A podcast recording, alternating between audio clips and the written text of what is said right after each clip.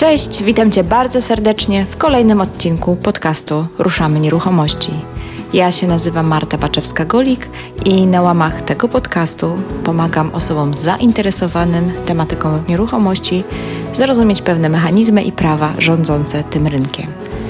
Jeżeli podobnie jak ja uważasz, że najlepiej zdobywać wiedzę od praktyków, a nie od teoretyków, to ten podcast jest dla Ciebie i miej pewność, że wszystkie przeprowadzone tu wywiady są z ludźmi, którzy wiedzę zdobywali poprzez własne doświadczenie. Karolina Malicka, inspektor na szpilkach, autorka bloga w Szpilkach na Budowie, mówi o sobie, że jest doskonałą miarką, bo ma dokładnie 150 cm wzrostu i nieraz w sytuacjach na szybko udało się jej ocenić wysokość, gdy w pobliżu po prostu zabrakło tradycyjnej miarki. Kobieta, o której z pewnością nie można powiedzieć, że obawia się dużych projektów, bo w swojej karierze nadzorowała projekty nawet za kilkaset milionów złotych, tak jak na przykład lotnisko w Balicach. W Krakowie jest postrachem wszystkich deweloperów, gdy tylko pojawia się z klientem na odbiorze technicznym.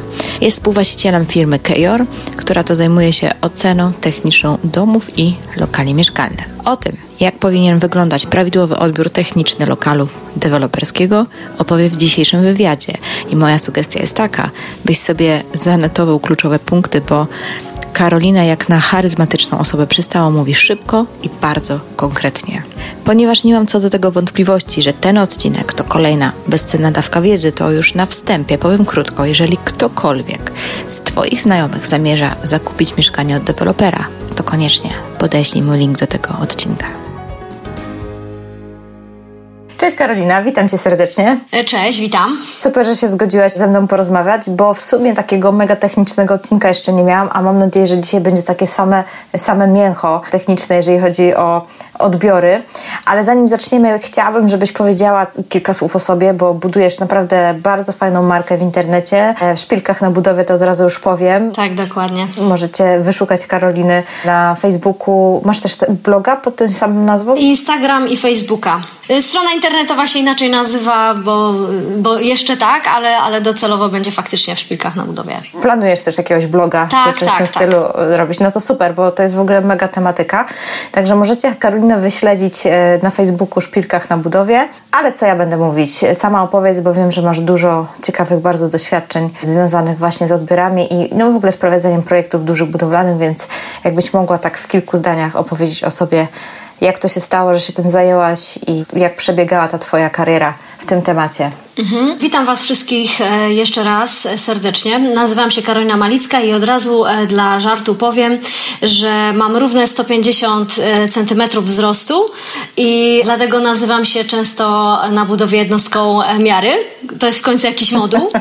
Gdzieś czytałam o tym. Tak, i faktycznie zdarzyło nam się parę razy z moim wspólnikiem, że nie mieliśmy ze sobą walizki z metrówką i gdzieś tam stanęłam przy ściance kolankowej, żeby sprawdzić, ile ona faktycznie ma. Zmieściłam się, było okej. To też bardzo ułatwia mi pracę na poddaszach, o których trochę potem powiem, jak je sprawdzamy, jak sprawdzamy szczelność dachu, czy też stropu. Ale wracając do Twojego pytania, to w budownictwie generalnie jestem już około aktywna zawodowo 10 lat. Około 6-7, można powiedzieć, lat pracowałam na dużych kontraktach budowlanych. Szczerze to chyba na każdego typu kontraktach budowlanych, bo byłam i na biurowcach, i był gdzieś też kinoteatr, gdzieś tam był też rozbudowa dworca w Katowicach, więc jakiś kawałek kontraktu kolejowego, poprzez drogi, autostrady, a na końcu to była inwestycja rozbudowy lotniska Balice w Krakowie, gdzie już nadzorowałam pod kątem zmian projektowych i tam różnych rozliczeń, różnych inspektorów i to było naprawdę bardzo duże doświadczenie. I kontrakty warte wiele, wiele milionów oczywiście. No właśnie, to w ogóle doświadczenie mega. A powiedz mi, co dokładnie, jaka była Twoja działka na tych projektach budowlanych, w których brałaś udział, pozostałych? Początkowo, jak zaczynałam pracę, to byłam albo asystentką kierownika budowy, gdzie generalnie w 2/3 oczywiście zajmowałam się chodzeniem po budowie, sprawdzaniem też BHP, drobnymi odbiorami robót, ale też zarządzałam tak zwanym sekretariatem budowy i powiem szczerze, że strasznie tego nienawidziłam. Ja po prostu, jak musiałam zrobić kawę, a teraz jeszcze dodam taką anegdotkę, że niektórzy też znają mnie po hashtagu Malicka pije kawę.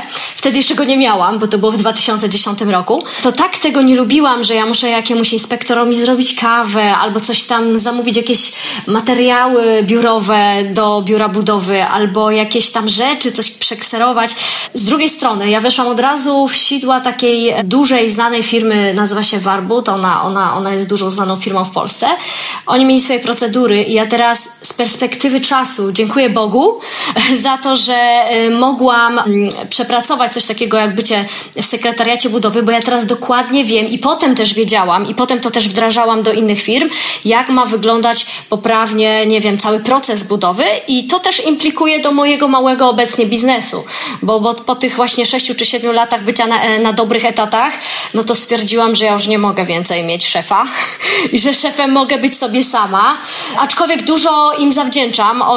Oni pozdrawiam ich teraz serdecznie, moich wszystkich poprzednich szefów, oni mieli specyficzne charaktery, ale właśnie takie nadające się na budowę, a ja od nich szczerpałam najlepsze, że tak powiem, ich cechy, żeby implikować do mojego obecnie małego biznesu inspekcyjnego.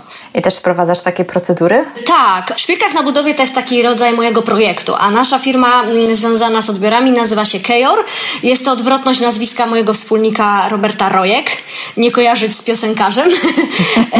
I po prostu teraz jesteśmy raz, że opiekowani przez specjalną panią, którą by the way żeśmy poznali na jakimś tam właśnie podcaście. Dodatkowo będziemy przechodzić normalne procedury jakości ISO. Inwestujemy w to, bo wiemy też, że podobne firmy działające gdzieś tam w Europie czy w Stanach Zjednoczonych mają różne certyfikaty, więc mimo, że jesteśmy obecnie już 5-osobowym zespołem. Na początku byłam oczywiście 3 lata temu ja i mój wspólnik. Byłam wszystkim. Sekretarką, marketingowcem i wymyśl sobie sama jeszcze kim. Obecnie ja bardzo dużo zajmuję się marketingiem, bo ja to po prostu uwielbiam. Ja już słyszę, że ty się nadajesz. Tak? Wspieram się działaniami oczywiście agencji reklamowych, ale większość przypadków to robię to ja. Mhm. No a wracając jeszcze do pytania, jakie tam były moje stanowiska, to oczywiście, żeby zdobyć uprawnienia budowlane, to musiałam też jakby być też inżynierem budowy, więc stricte chodzić na budowę, na odbiory, wykonywać wszelkiego rodzaju z tym rzeczy związane, co do samej jakości, zgodności z projektem, więc to było dla mnie taką trampoliną. Zdałam ten egzamin po odpowiednim oczywiście też czasie praktyk budowlanych, które trzeba było wpisywać do specjalnego zeszyciku. Teraz obecnie trochę się to pozmieniało. Egzamin nie był łatwy. Ja osobiście zdałam go za drugim razem, ale to jest część na inny podcast, dlatego że komisja się trochę pomyliła i dała mi nie te pytania, co trzeba. Dała mi pytania projektantów, a nie dla osób, które mają jakby mieć uprawnienia bardziej wykonawcze niż projektowe. Ale historia jest śmieszna, a zarazem też trochę smutna, no bo zdawałam za drugim razem, ale więcej się nauczyłam. Miałaś okazję wszystko sobie utrwalić i powtórzyć. Super. Karolina, powiedz mi, czyli teraz wasza firma specjalizuje się dokładnie w czym?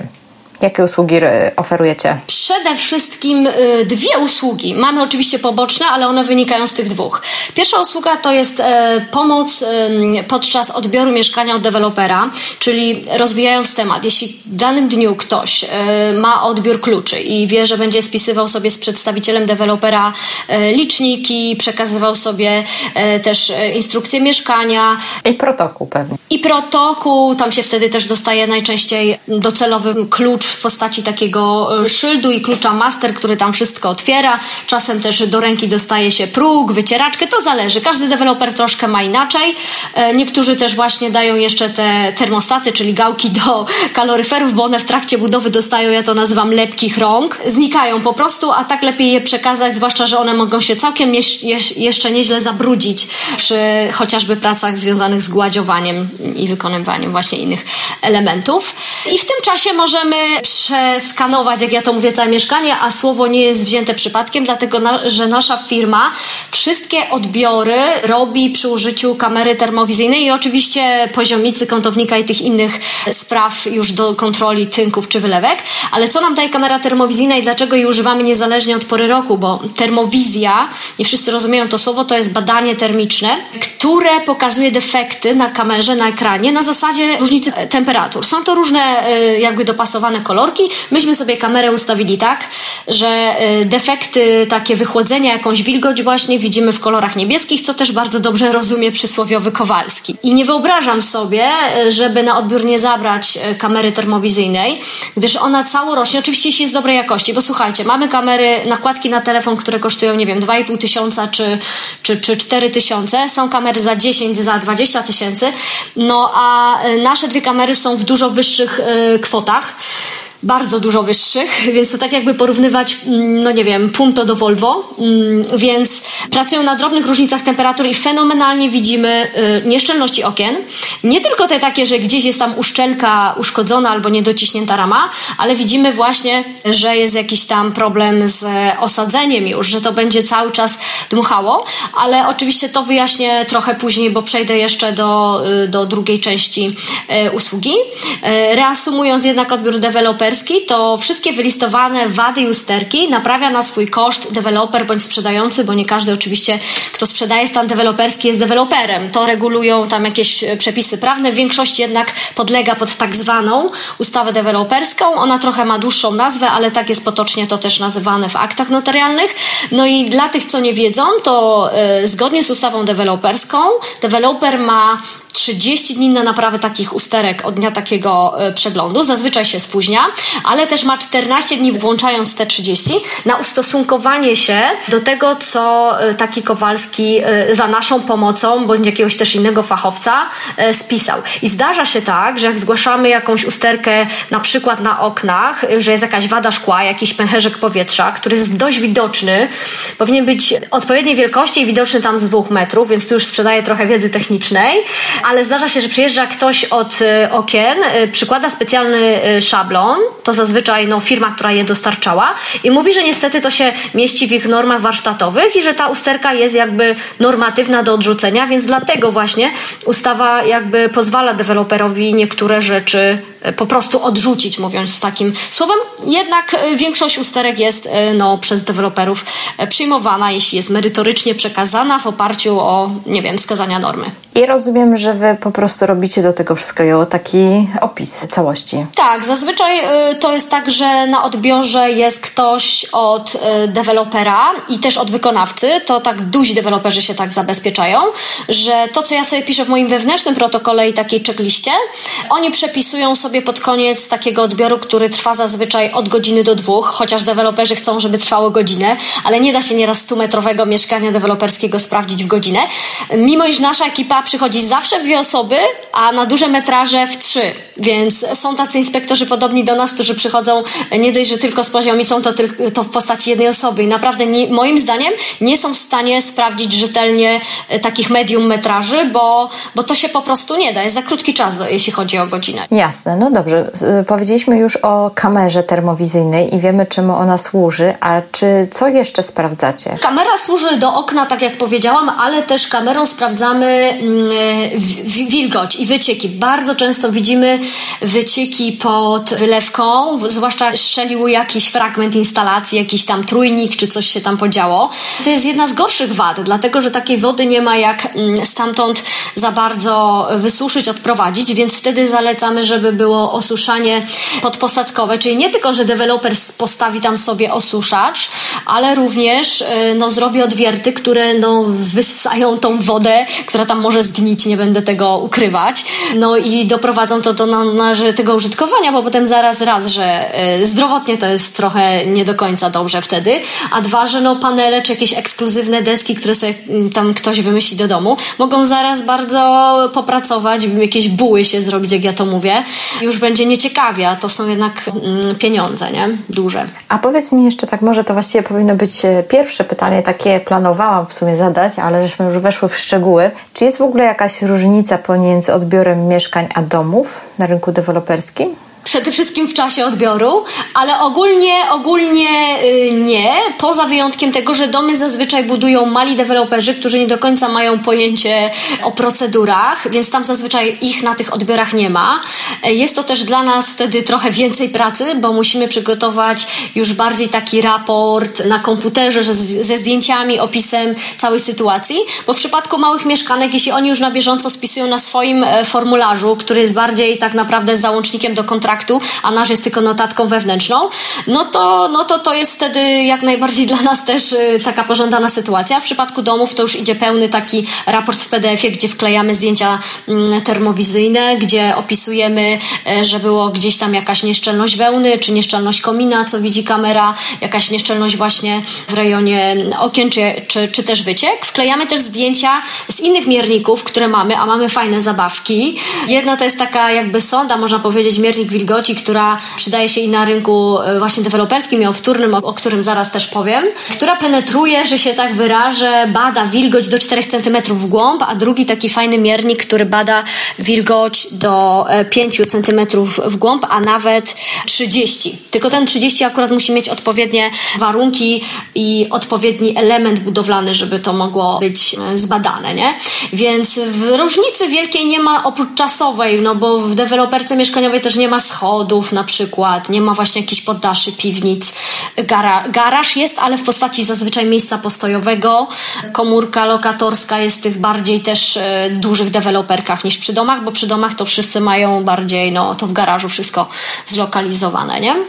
Jasne, no dobrze, a wspomniałaś o rynku wtórnym. Czy jest sens robić takie badania również na rynku wtórnym? No bardzo, ale powiem Ci, że coraz częściej korzystają z naszej usługi też sprzedający, dlatego, że nie wszyscy jakby wiedzą, Ty pewnie wiesz, że jak Kowalski sprzedaje Kowalskiemu nieruchomość, to tak na rynku wtórnym, czyli ja użyję tutaj dla słuchaczy, dla domów z drugiej ręki i używanych, a dlaczego to używam, się śmieję, bo niektórzy w ogóle nie pojmują, co to jest rynek wtórny i ja na przestrzeni po prostu tych 3 lat działalności, to jak opisuję nawet jakieś posty na Facebooku, to zaraz wytłumaczam, co to jest w nawiasie, tak?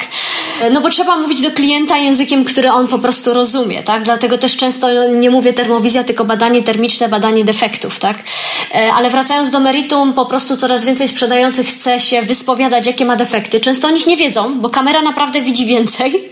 Jest po prostu takim USG budynku, bądź RTG budynku i albo blokują sobie tym cenę, że mówią, proszę, tu jest raport tam znanej krakowskiej firmy Kejor z odpowiednimi oczywiście uprawnieniami, jest jakaś nieszczelność tam przy wełnie w dachu, jest coś tam przy fundamentach, ale ja sprzedaję to za 800 000 w stanie jakim jest. I wtedy jak oni na przykład przychodzą ze swoimi jakimiś inspektorami, takimi no po prostu pojedynczymi osobami, które no są w branży, ale nie mają sprzętu, może tak, lub jakimś architektem, lub jakimś tam znajomym dziadkiem, co się zna, to po prostu oni nieraz wymyślają sobie ceny z kosmosu do negocjacji ceny i mówią, dobra, my to weźmiemy, ale proszę na te rzeczy, które tutaj ktoś wylistował, nasz dziadek, wujek, czy jakiś tam inny fachowiec, proszę mi dać 200 000.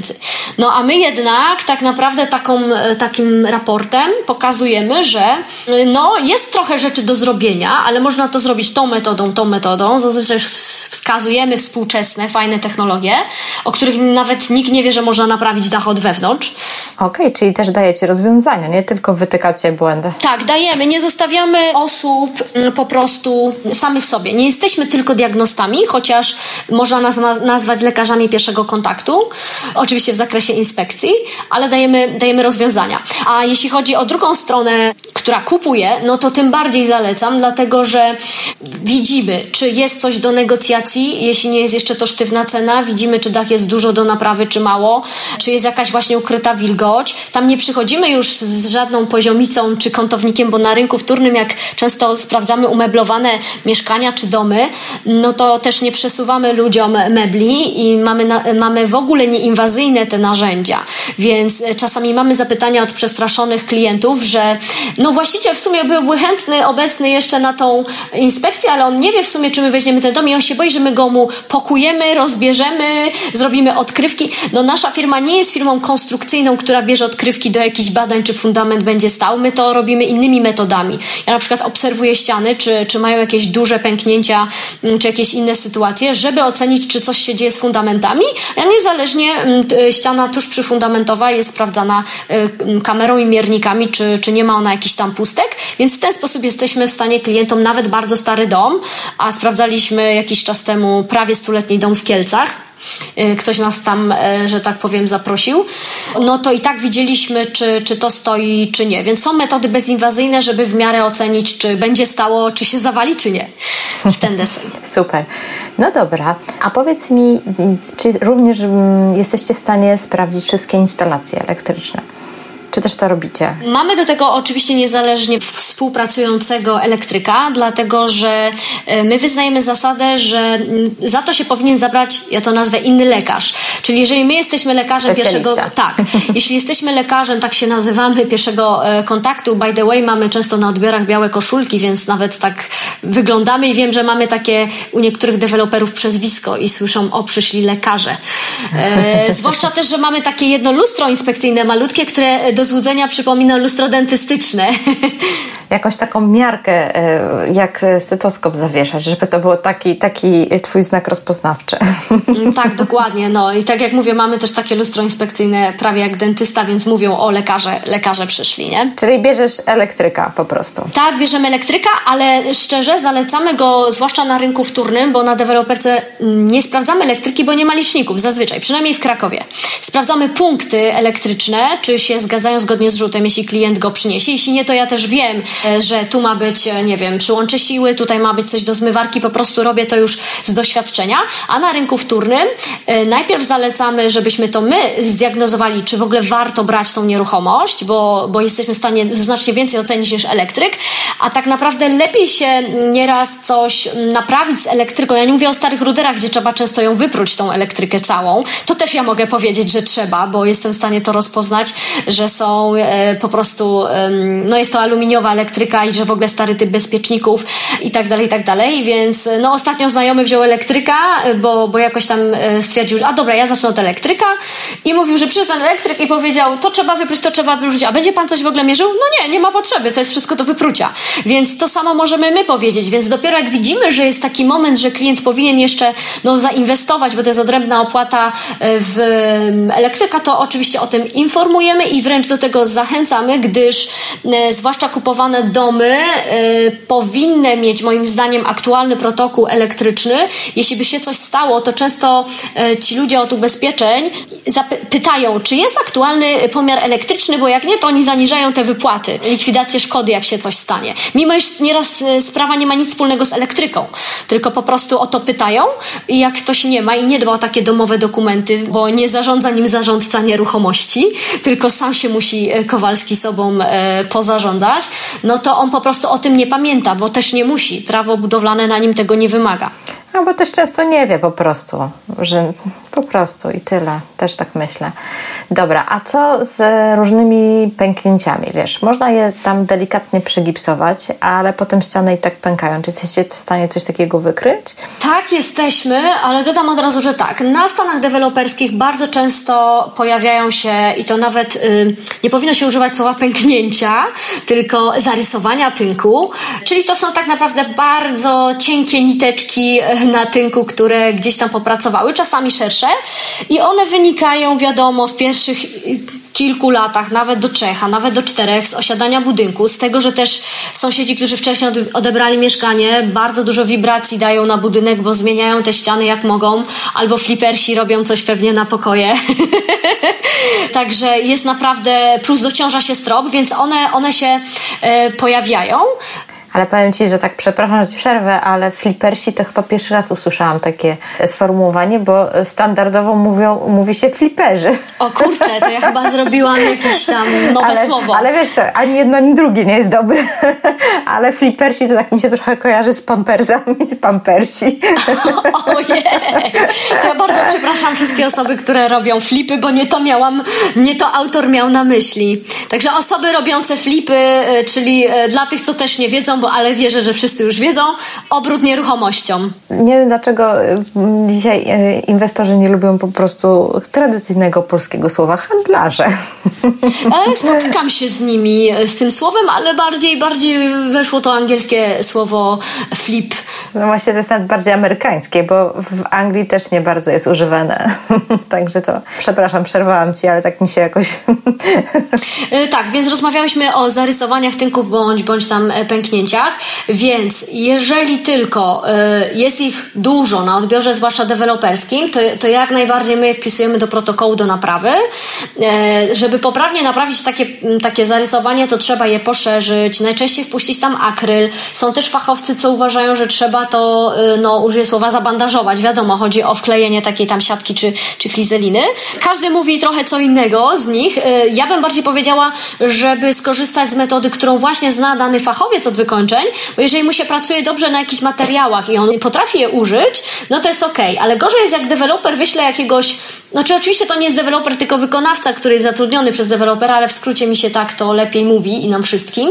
Wyśle jakiegoś tam, powiedzmy, Mietka, który szybko chce to naprawić, to on tylko to na sztywno zaszpachluje jakimś gipsem i to jest bez sensu, więc niektórym klientom wprost doradzam, żeby nie wpisywali tej usterki. Niech ona zostanie w moim wewnętrznym protokole z oznaczeniem literką kajak klient, że on się tym zaopiekuje, bo naprawdę lepiej to zrobi nieraz gość od przed gładziowaniem, który jest zatrudniony docelowo do wykończeń, niż ten ktoś od dewelopera. Oni się śpieszą, oni mają tam nieraz 280 mieszkań, oni naprawdę chcą zejść z tej listy usterek i przekazać ostatecznie bezusterkowo mieszkania.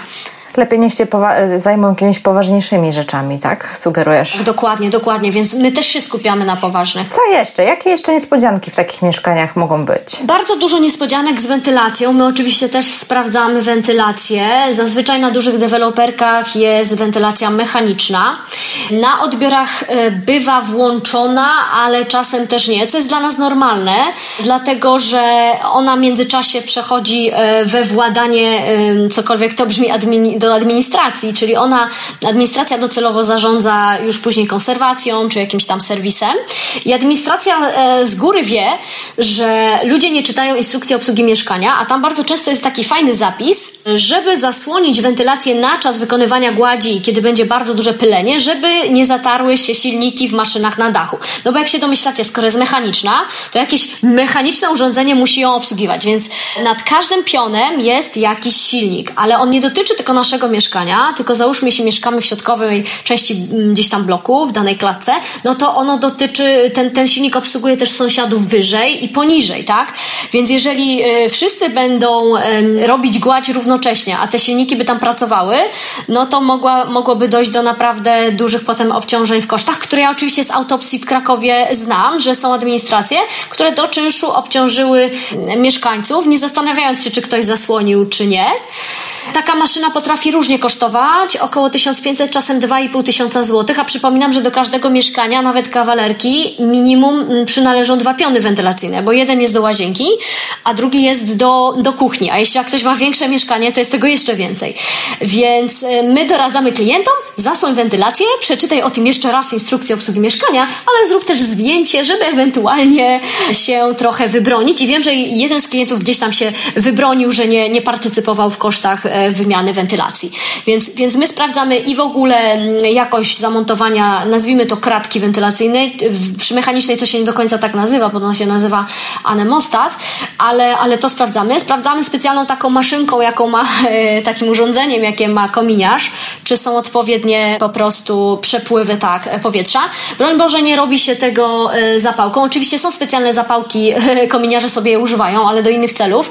Przy mechanicznej, no to ona i tak no to jest bez sensu po prostu. Żadnych tam zapałek nie pchajcie. Bo zapałka to jest taki trochę mit internetu, że wejdziesz sobie na jakiś znany portal, tutaj nie będę wymieniać, gdzie oni też chcą mieć swój dział nieruchomości i tam siedzi jakiś mądry ktoś i przekleja takie trochę właśnie mity i nieprawdziwe informacje. I jednym z takich mitów jest ta zapałka.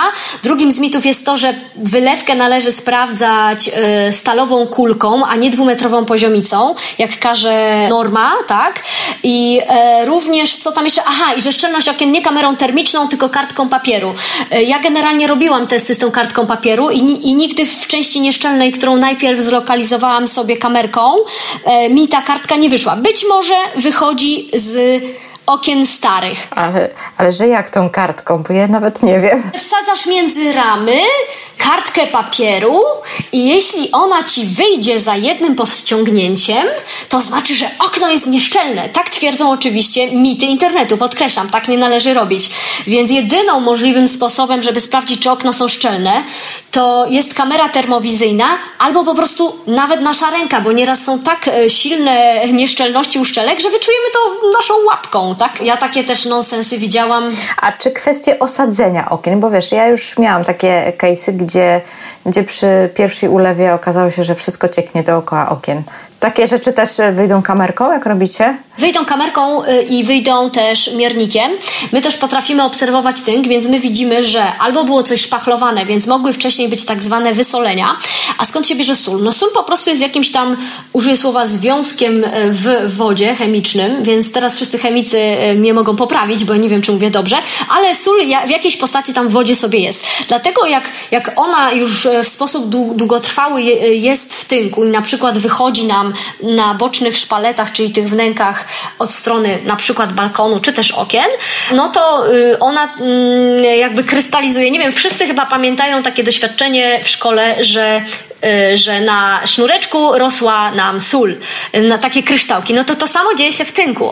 Ona po prostu tam sobie rośnie i dlatego rozsadza nam tynk, on tam pecznieje, odrywa się farba, czy odrywa się gładź i tak dalej, co oznacza, że jest jakaś nieszczelność i my nie mamy tylko tego zaszpachlować, albo deweloper nie ma tego zaszpachlować, tylko znaleźć przyczynę. Przyczyn może być wiele, może być bardzo źle osadzony zewnętrzny parapet.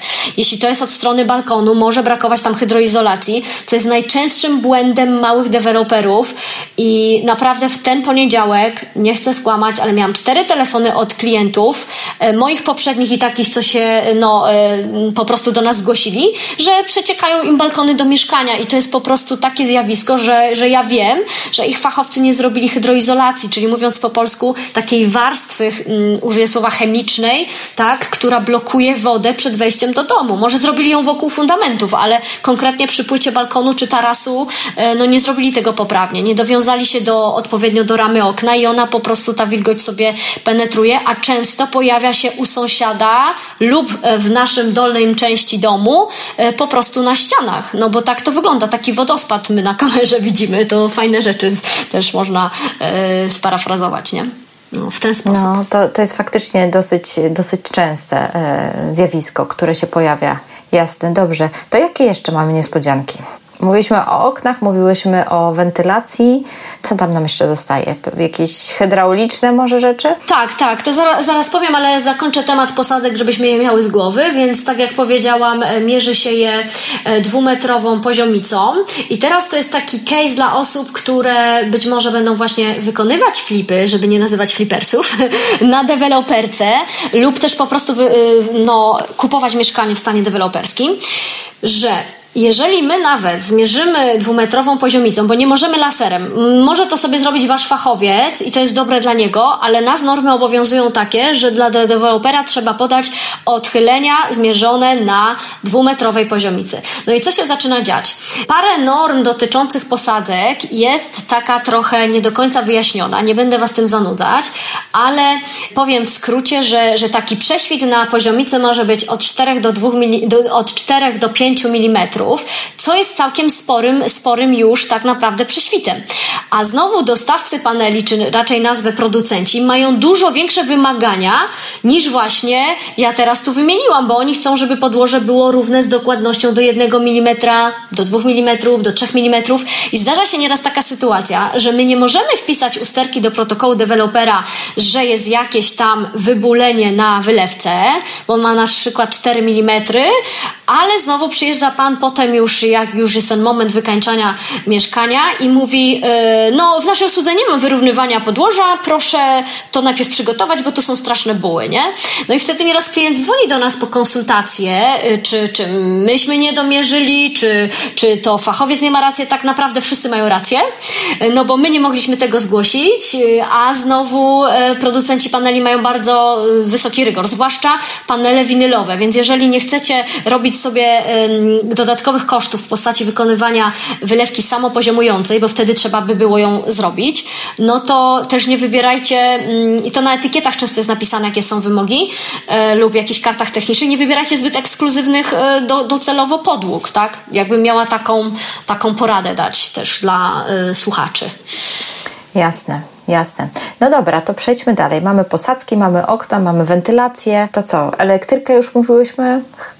Tak, mówiłyśmy też o pęknięciach, czyli załóżmy, że ściany mamy skończone. No ja jeszcze dodam, żeby zakończyć w pełni ściany, bo jako inspektor no muszę to powiedzieć, że czasem na tynkach są jakieś jeszcze ubicia, jakieś nierówności, pęcherze. Oczywiście jak najbardziej ja też to zgłaszam, chyba że ewidentnie klient mi mówi no bez przesady, bo mam klientów dzielących się na dwie części. Tacy to na rzeczy, które wskazuję, mówią no bez przesady, albo takich, że tak, piszemy. Więc generalnie wszelkie jakieś takie nierówności tynku też również należy zgłaszać i na tym bym zakończyła w skrócie, bardzo mówiąc, ściany. One oczywiście też muszą być proste, kąty też muszą być w miarę zachowane na tych ścianach. Tam też są jakieś widełki, tak jak na podłogach? Tak, są. Też oczywiście jest dużo interpretacji kolizji, bo to są dwa różne dokumenty. Co osobiście, no ja uważam, że jak kiedyś zostanę prezydentem, oczywiście żartuję, to ja bym te normy wszystkie wyprostowała i ustaliła jedną, po prostu jakieś wartości konkretne, a nie, że jedni biorą z tych deweloperzy, drugi z tych norm. To jest takie trochę właśnie, że trzeba trochę lawirować w tej tutaj wiedzy, konkretnie przy tych rzeczach. A wracając jeszcze do kątów, ludzie bardzo często boją się o kąty, że nie są proste, no to norma dopuszcza 4 mm takiego prześwitu na takim kątowniku, który ma ramię metr na metr. My się jeszcze posiłkujemy kątownikiem, który ma ramię metr na pół metra, żeby dojść w niektóre trudno dostępne miejsca. Ale czasami nawet jak jest 7 czy tam 8, to i tak się robi te listwy przypodłogowe, więc to jest się w stanie zgubić. Gorzej, jak jest jakieś tam 1,5 cm w kuchni, to już trzeba się liczyć z tym, że meble systemowe, gotowe z Ikei, modułowe, no może być problem, że będzie duży klin z boku albo się po prostu nie zmieszczą. No więc to jest jeszcze dotyczy ścian. No i czego żeśmy jeszcze nie omawiały, to na pewno właśnie tej hydrauliki, więc tutaj bardzo trzeba się skupić na tym, żeby sprawdzić, czy na przykład rura od WC nie ma jakiegoś przeciwspadku, mówiąc bardzo wprost, no żeby te ścieki nie wpływały potem w złym kierunku. Wiadomo, trzeba sprawdzić takie rzeczy jak, czy wszystkie przyłącza są, bo czasem one są zatynkowane po prostu. Oni tak jadą z pracą, że nie zauważają, że właśnie kurek czy ciepłej, zimnej wody zatynkowali. No i trzeba sprawdzić, czy na przykład one są zgodne z projektem. Bardzo często zdarza się tak, że na budowie jest co innego, a na rzucie, który jest załączony do naszego aktu notarialnego, jest co innego. I ktoś w międzyczasie sobie wydał już pieniądze na architekta, zrobił sobie wizualizację, wyliczyli mu płytki, żeby zacząć od tej, nie od tamtej, żeby jakieś ścinki też nie wyszły, tak? Żeby to było estetycznie. A tu się okazuje, że na przykład zupełnie po innej stronie jest umywalka, czy tam też wanna, no bo takim poszło, takim było lepiej. Tak wyszło. Tak. Ja też chcę powiedzieć, na co zwracają teraz klienci, być może uprzedzając wasze pytania. Często teraz deweloperzy wykonują te instalacje jakby natynkowo, czyli te rurki idą sobie na ścianie. Jedna jest powiedzmy w czerwonej takiej otulinie, druga jest w niebieskiej. Wiadomo, chodzi o ciepłą, zimną wodę i idą natynkowo. No generalnie teraz wynika to trochę z tego, żeby zachować normy akustyczne, żeby też sąsiad, który mieszka z boku, nie słyszał za każdym razem, że jest puszczana woda, czy to w kuchni, czy to w łazience, czy prysznic. Niemniej jednak notorycznie wszyscy nasi klienci, to wiemy po prostu, wkuwają się z tym. Czasami mogą, bo jest to ściana powiedzmy jakaś ceramiczna, ale jak mają żelbet, a niektórzy trafiają, że mają żelbet, to jest to bardzo ciężkie i wiele ekip budowlanych kompletnie nie chce słyszeć o tym, żeby coś do żelbetu kuwać i robić jakieś bruzdy, więc chcę wam powiedzieć, że to nie do końca wynika z tego, że deweloper jest złośliwy i że chce wam zabrać miejsce, bo czasem to się łączy, no, że jakąś zabudowę trzeba zrobić, a zabudowa zabiera no miejsce po prostu, nie? Zwłaszcza jak ktoś kupuje jakąś małą kawalereczkę 27 metrów kwadratowych i chce wszystko ładnie upchać, a tutaj mu nagle nie starcza miejsca na przykład na kosz na bieliznę albo koszyk na bieliznę, tak? Bo tak wszystko jest poukładane, nie? Przed czym jeszcze chciałabym, że tak powiem, może ostrzec, może doradzić. Generalnie rzecz ujmując, na takim odbiorze to mieszkanie nie jest jeszcze tak zwanych Kowalskich, jest jeszcze tak jakby własnością dewelopera.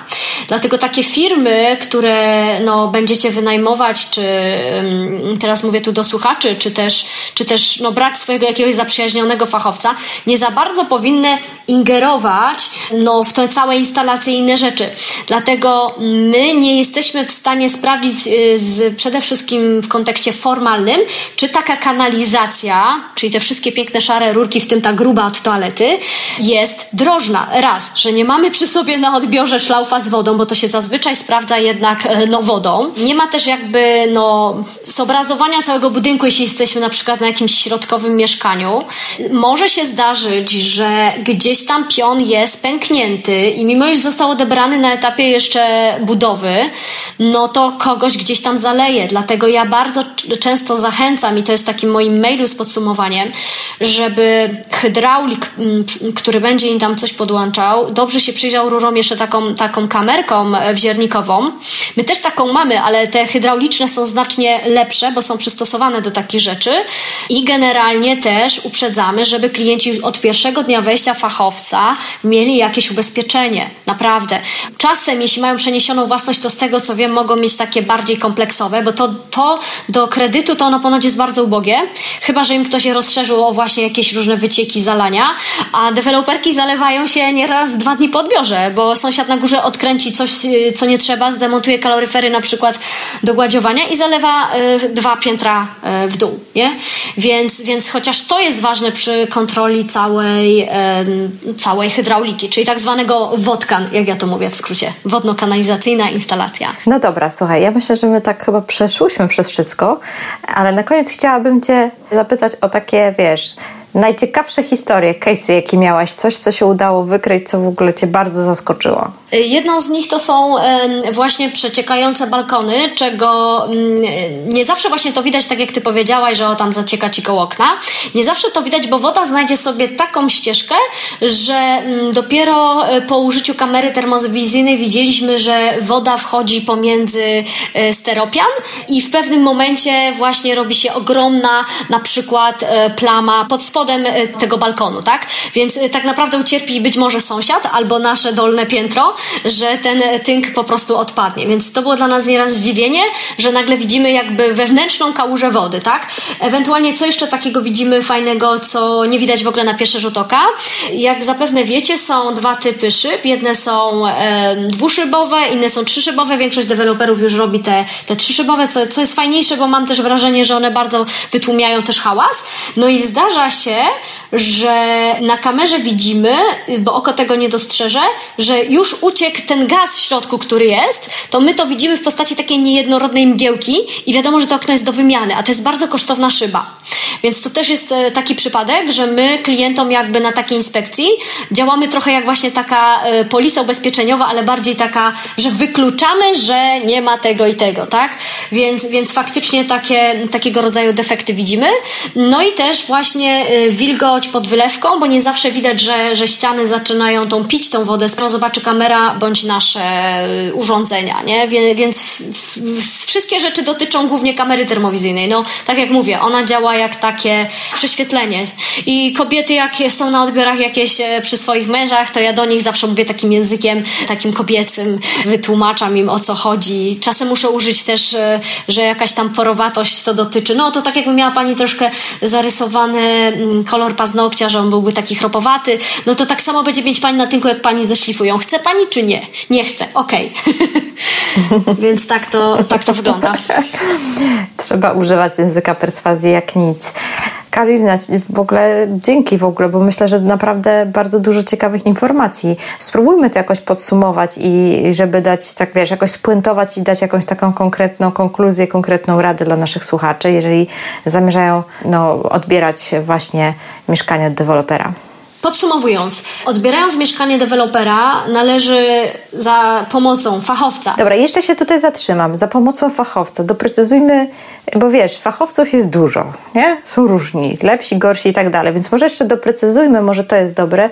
Na koniec, jak tego fachowca dobrać? Co on tam powinien, sobą reprezentować, żeby stwierdzić, że ta firma jest faktycznie okej? Nie ma wymogu, aby taki pomocnik miał uprawnienia budowlane. Jednak w mojej opinii i w opinii firm, które działają podobnie jak ja, najlepiej jest, żeby taka osoba miała jednak zdany egzamin na uprawnienia budowlane, bo to oznacza, że dotknęła bardzo dużej ilości norm lub przynajmniej też wie, gdzie szukać danych parametrów i jest w stanie w bardzo merytoryczny sposób obronić bronić, że tak powiem, stanowiska co do zasadności danej usterki.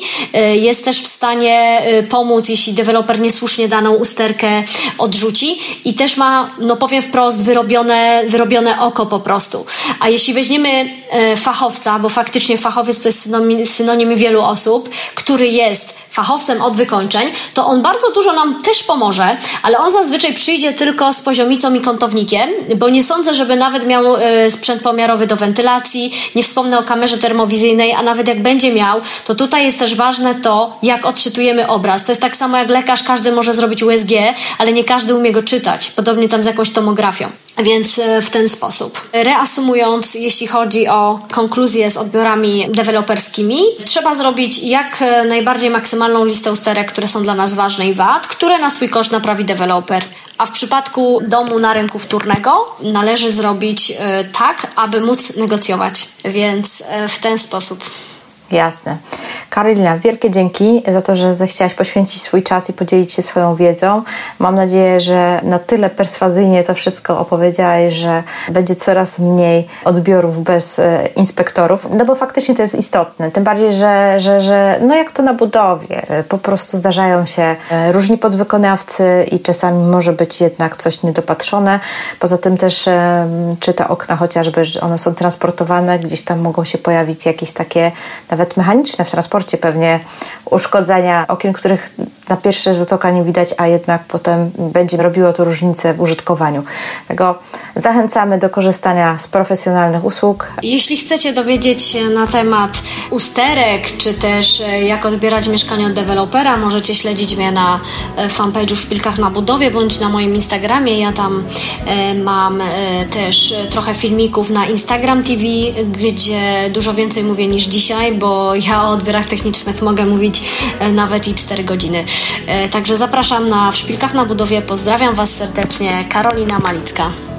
Więc jeżeli słuchasz mnie, jesteś z południa Polski, to z Małopolski, to jak najbardziej możecie uderzać do Karoliny, a jak nie, to mam nadzieję, że wskazówki, jakie tutaj Karolina Wam przedstawiła, pozwolą Wam znaleźć w Waszym rejonie odpowiednią firmę, która wykona prawidłowo ten odbiór.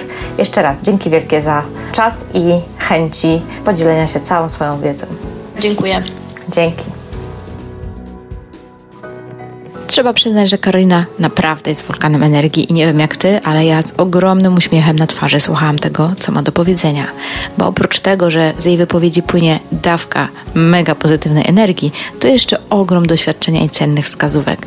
Dlatego ponowię prośbę ze wstępu i jeszcze raz poproszę o podanie dalej tego odcinka, bo jestem pewna, że przyda się niejednemu twojemu znajomemu. Przypomnę też, że zbliża się 100. odcinek podcastu i po majówce zaczynam nagrania z osobami, które do mnie napisały i wyraziły chęć wystąpienia w tym jubileuszowym odcinku. Wielkie dzięki za odwagę i za wszystkie maile. Nie jest jeszcze za późno i jak napiszesz do mnie na info@ruszamnieruchomości.pl, ruszamy nieruchomości bez polskich znaków oczywiście, to z przyjemnością umówię się także i z Tobą na taką rozmowę. Rozmowa będzie luźna na temat tego, co ciekawego dowiedziałeś się z podcastu, do czego Ci się ta wiedza przydała. Będziemy również rozmawiać o tych odcinkach, które dla Ciebie były najbardziej wartościowe i o tym, co mogłoby jeszcze pojawić się w podcaście. Także będziesz mieć okazję wyrazić swoje życzenie, a ja postaram się je spełnić w kolejnych odcinkach. Także ten 100. odcinek chcę, aby był takim odcinkiem słuchaczy. Z Andrzejem, który obrabia podcast pod względem dźwiękowym, żeby wszystkim się dobrze słuchało i żeby Twoje uszy nie cierpiały w trakcie słuchania. Planujemy również taką nową odsłonę podcastu i mam nadzieję, że pomożesz mi z tego 100. odcinka zrobić taką istną perełkę. Przed nami majówka, więc jeżeli słuchasz mnie przed tym długim weekendem majowym, to życzę Ci bardzo, ale to bardzo udanego wypoczynku. No oczywiście, jeżeli w trakcie wypoczynku będziesz słuchać podcastu Ruszam Nieruchomości, to będzie mi szalenie miło. Także pozdrawiam Cię bardzo serdecznie i do usłyszenia niebawem.